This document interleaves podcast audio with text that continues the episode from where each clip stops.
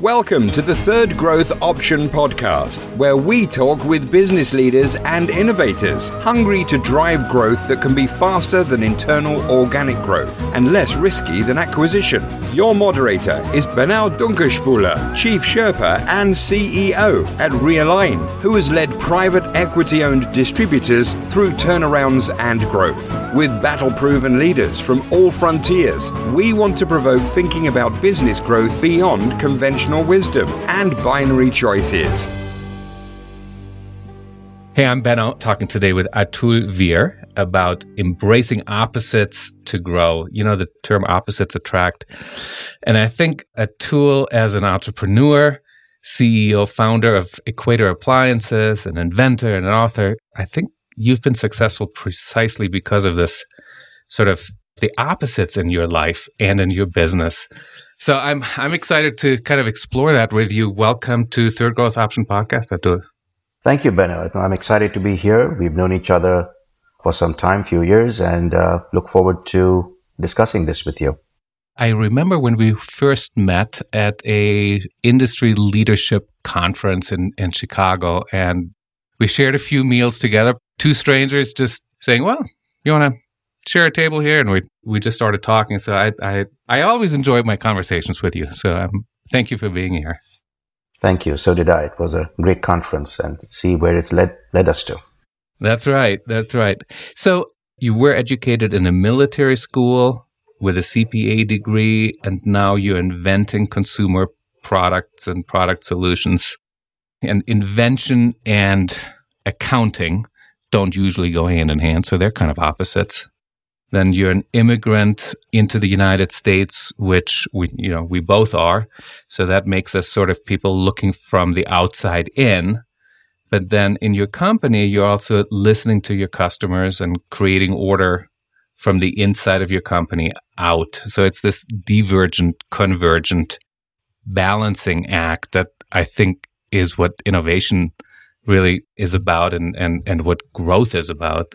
Should we start with we both like Steve Jobs. How has Steve Jobs inspired decisions in your life and in, in your business?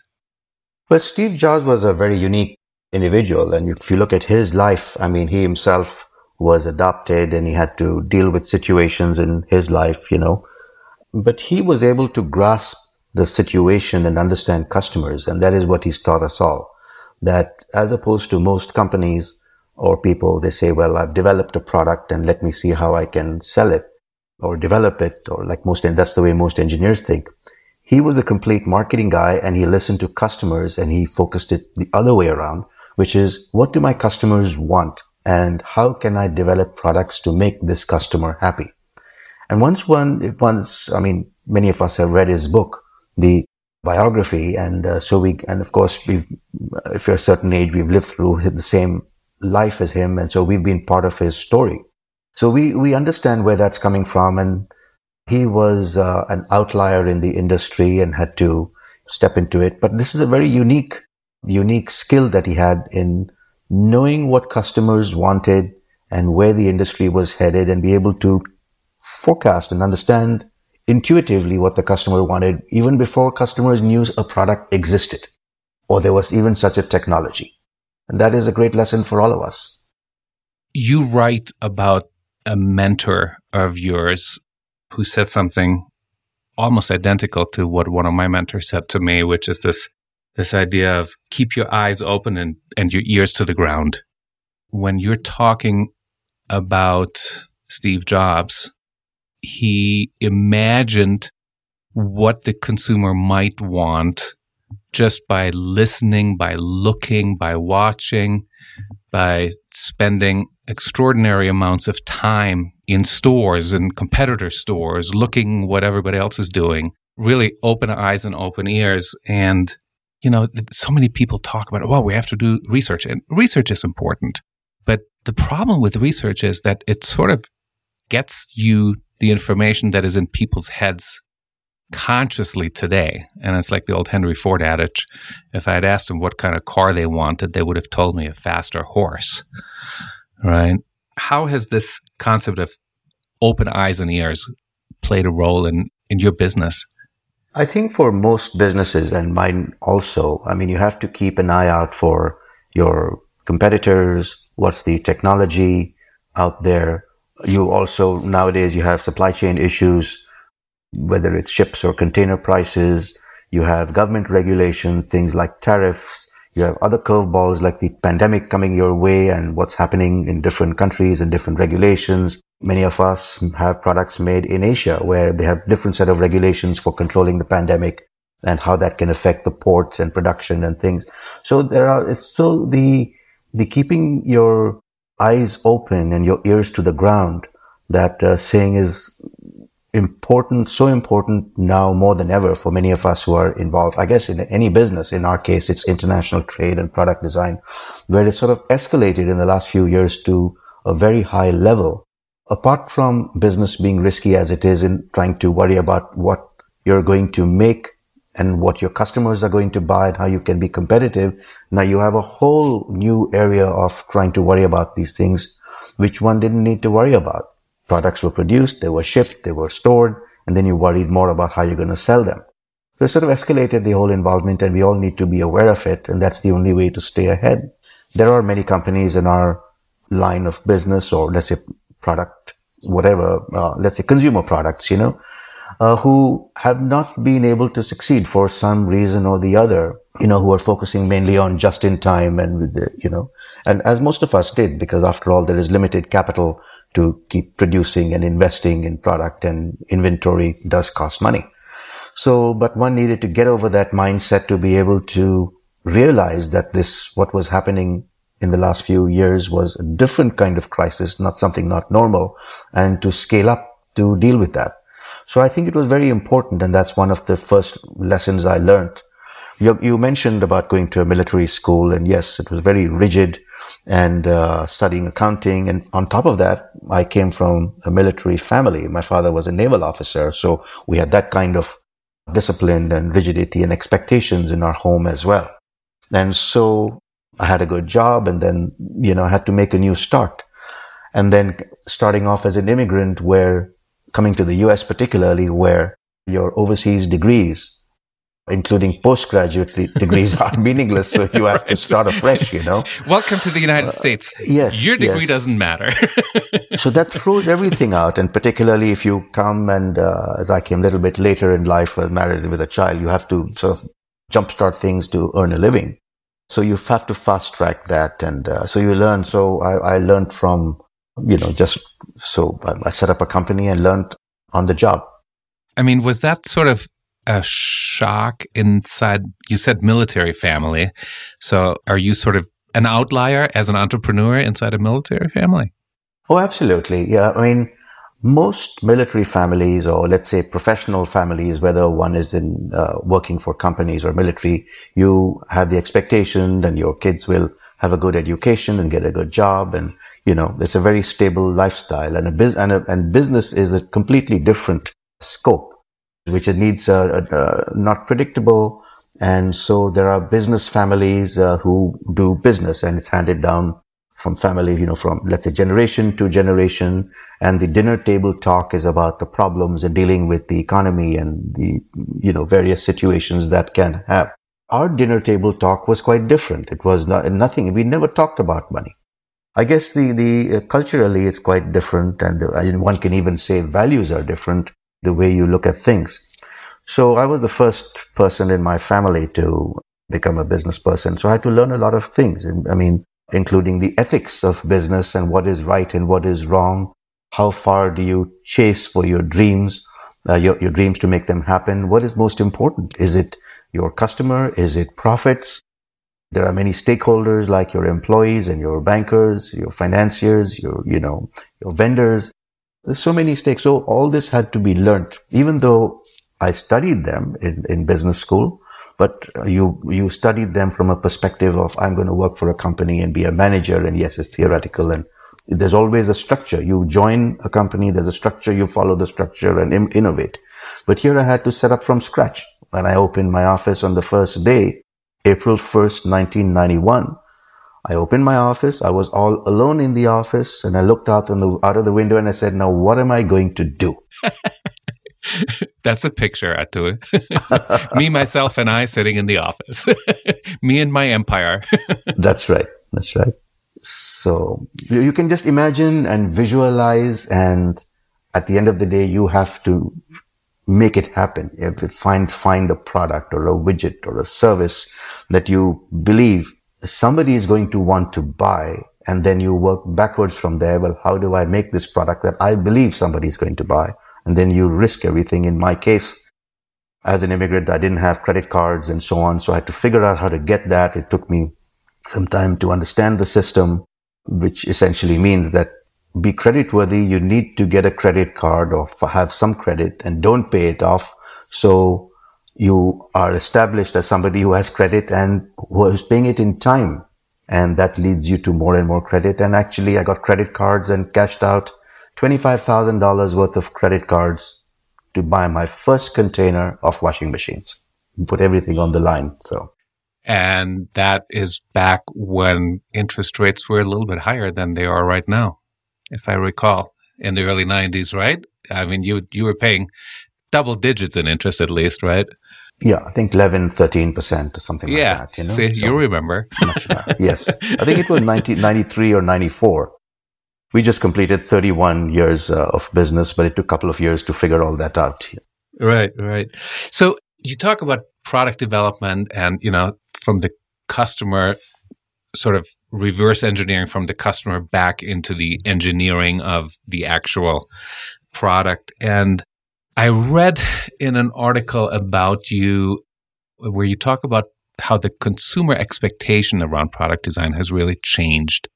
There's sort of a generational divide, you know, baby boomers want everything just with an on off button, nothing complicated. They don't mind looking at a manual you know, reading a five page manual before they start using it. Whereas millennial and, and, and younger generations are sort of the opposite. Like they don't mind the complexity and on the product sort of replacing the on off button with an app with, you know, like things that are more complicated than turning on the TV in 1972.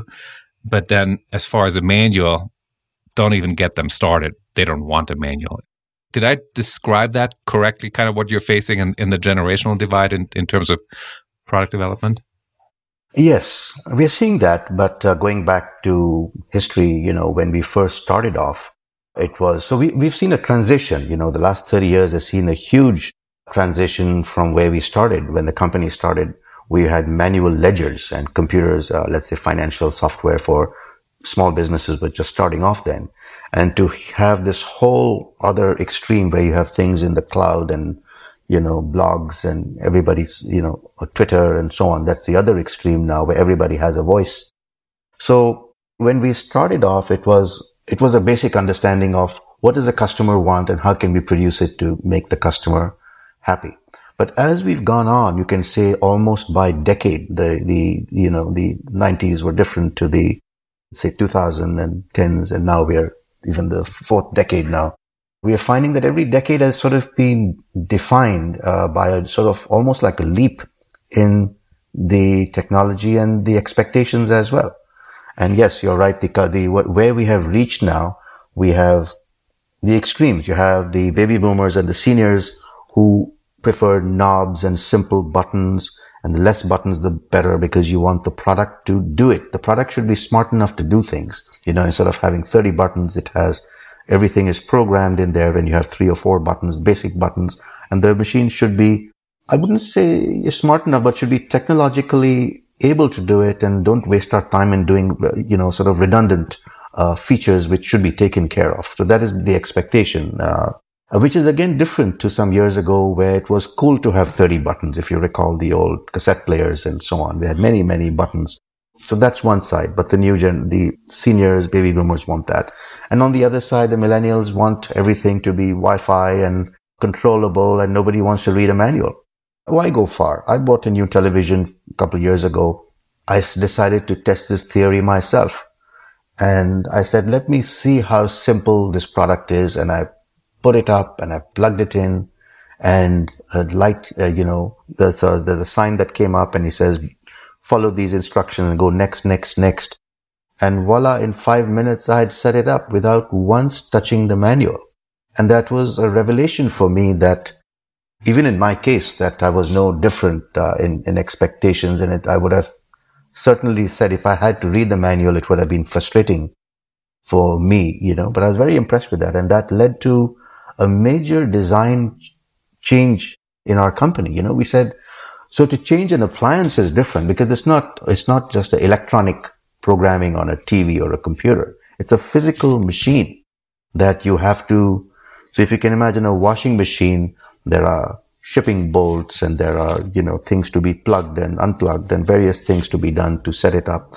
And even on a control panel, how do you operate it? So we had to completely change our thinking that by looking at a control panel, somebody will be able to operate this machine. Of course, we have a 30 page manual, but uh, going back to Steve Jobs and the iPhone and so on, the iPhone does not have a manual. It is intuitive and it's only what three or four buttons over there.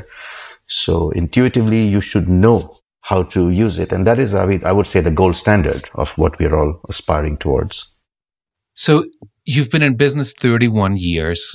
Your company is a global company. You have a few dozen employees in the in the states, and and I think far more overseas in various countries. Uh, you're producing in various countries. You're selling on several continents, and you've grown a lot. And you've you've almost I think you doubled your company size in the last few years. That's correct. Yes. I love the way in which he said that. Actually, there, there was a, there was there was some pride in that, and uh, well deserved. Uh, congratulations! That's amazing to double within a couple of years. As I recall telling a vendor many many years ago, and in, in a late night email, that is tough on the molecular structure, right? When you're growing so fast, but how do you keep your team focused? So back to this theme of opposites, right? On the one hand, you have to keep your team unfocused and you know open eyes and ears is sort of the opposite of being focused, right? You're just being wide open, divergent, listen. And then on the other hand, you have to get yourself and your team to be convergent and to focus in on, you know, we can't do everything that every customer wants. We need to do a few things that a few customers want and do that extremely well. How do you balance that? It's quite a juggling act. And uh, let me say there's no science to it, you know. You mentioned the, the growth of the last few years and our company, like any other company, has had challenges along the way, including let's say recession, 2008, 9 recession, and we managed to make it out of there. And, but it did uh, impact the company. And so what it actually taught me was that despite what one's intentions, you cannot control all the forces. There are other forces beyond you, you know, government forces, recession and so on, which affect supply and demand, production, lots of things, you know, especially let's say access to capital. So it seemed like when the pandemic, all, all those trials and tribulations had a particular purpose. I mean, when the pandemic hit, I mean, it's almost seemed like we were ready because we were able to go into action and make the necessary changes in forecasting for chips and investing in more tooling.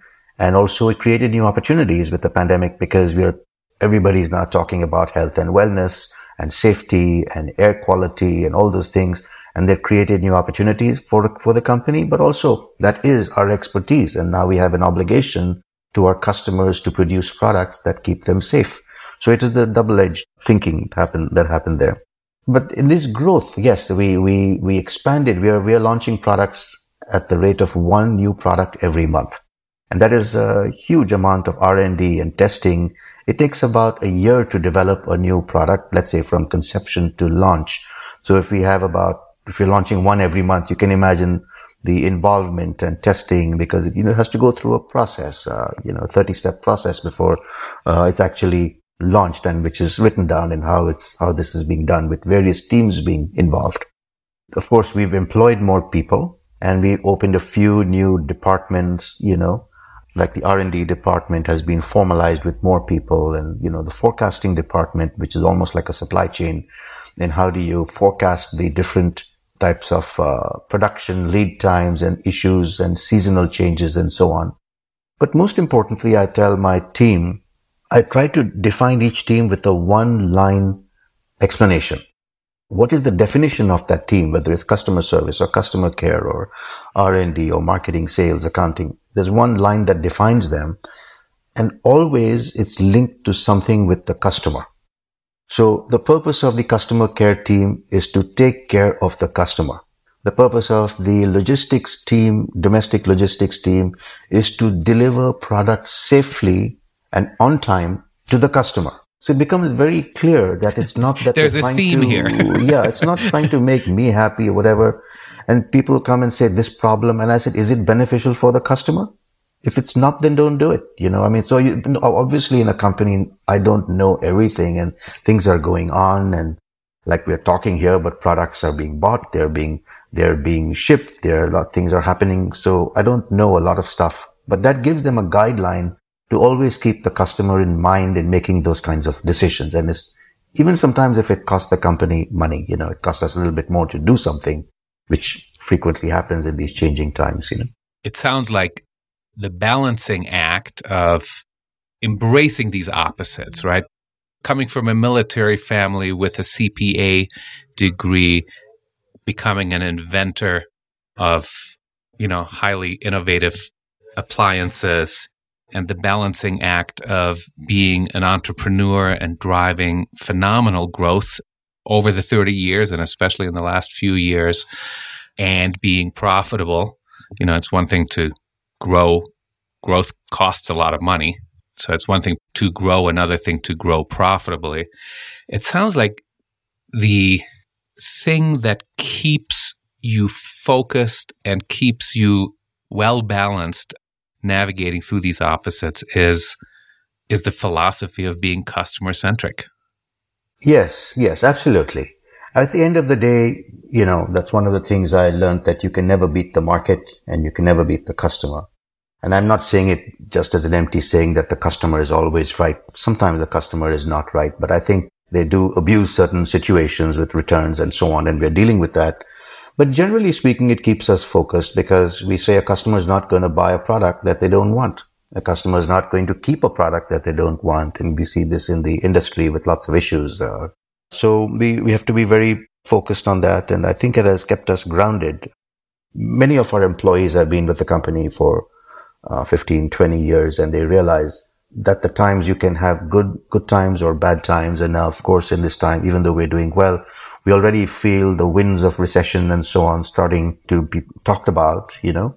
And uh, so the only way to stay ahead of the game is to continue with the innovation and to develop products that can see us through the recession, manage our inventory well, make products that are create more value that if people are concerned about their livelihood, they're still going to buy it, you know, but it's applicable. So the situation next year at this time may be quite different to what we're dealing with right now.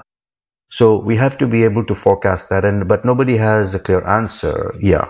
As to what it is, you know, there's too many. I mean, why go far? Just two months ago, there was, there was no war. There were certain things to worry about. And 60 days later, now we have gas prices and a war and the implications of all those global events that may affect us, you know, shipping and so on. So as you said earlier, despite our best intentions, we cannot control all the forces around us, right? That's correct. We want to do certain things, but I think when I was a younger, one believed one could because people believe that entrepreneurs are in a, you know, you, oh, you're so lucky you work for yourself, you make decisions for yourself, you don't have to report to anybody else, and, you know, you're so lucky. But actually, you come to realize that entrepreneurs do report to a lot of people. I report actually in some ways to my employees because I depend on them and uh, I need them to work effectively and do a good job, which means I'm also a little bit at ease and it keeps going down the pyramid that each person needs to do what's expected of them. You will report to your, your financiers and whoever your investors, bankers are, you're accountable to them to deliver whatever they've expected. You, you're accountable to your customers. Everybody, you know, can say, you know, whatever they want. And most people, when they buy a product now, they don't really express thanks. Very few say they're happy with the product because nowadays people say, I saw your product, whatever it is, it's a hundred bucks or a thousand bucks, and I paid for it and I got what I expected to receive. So what's the big deal?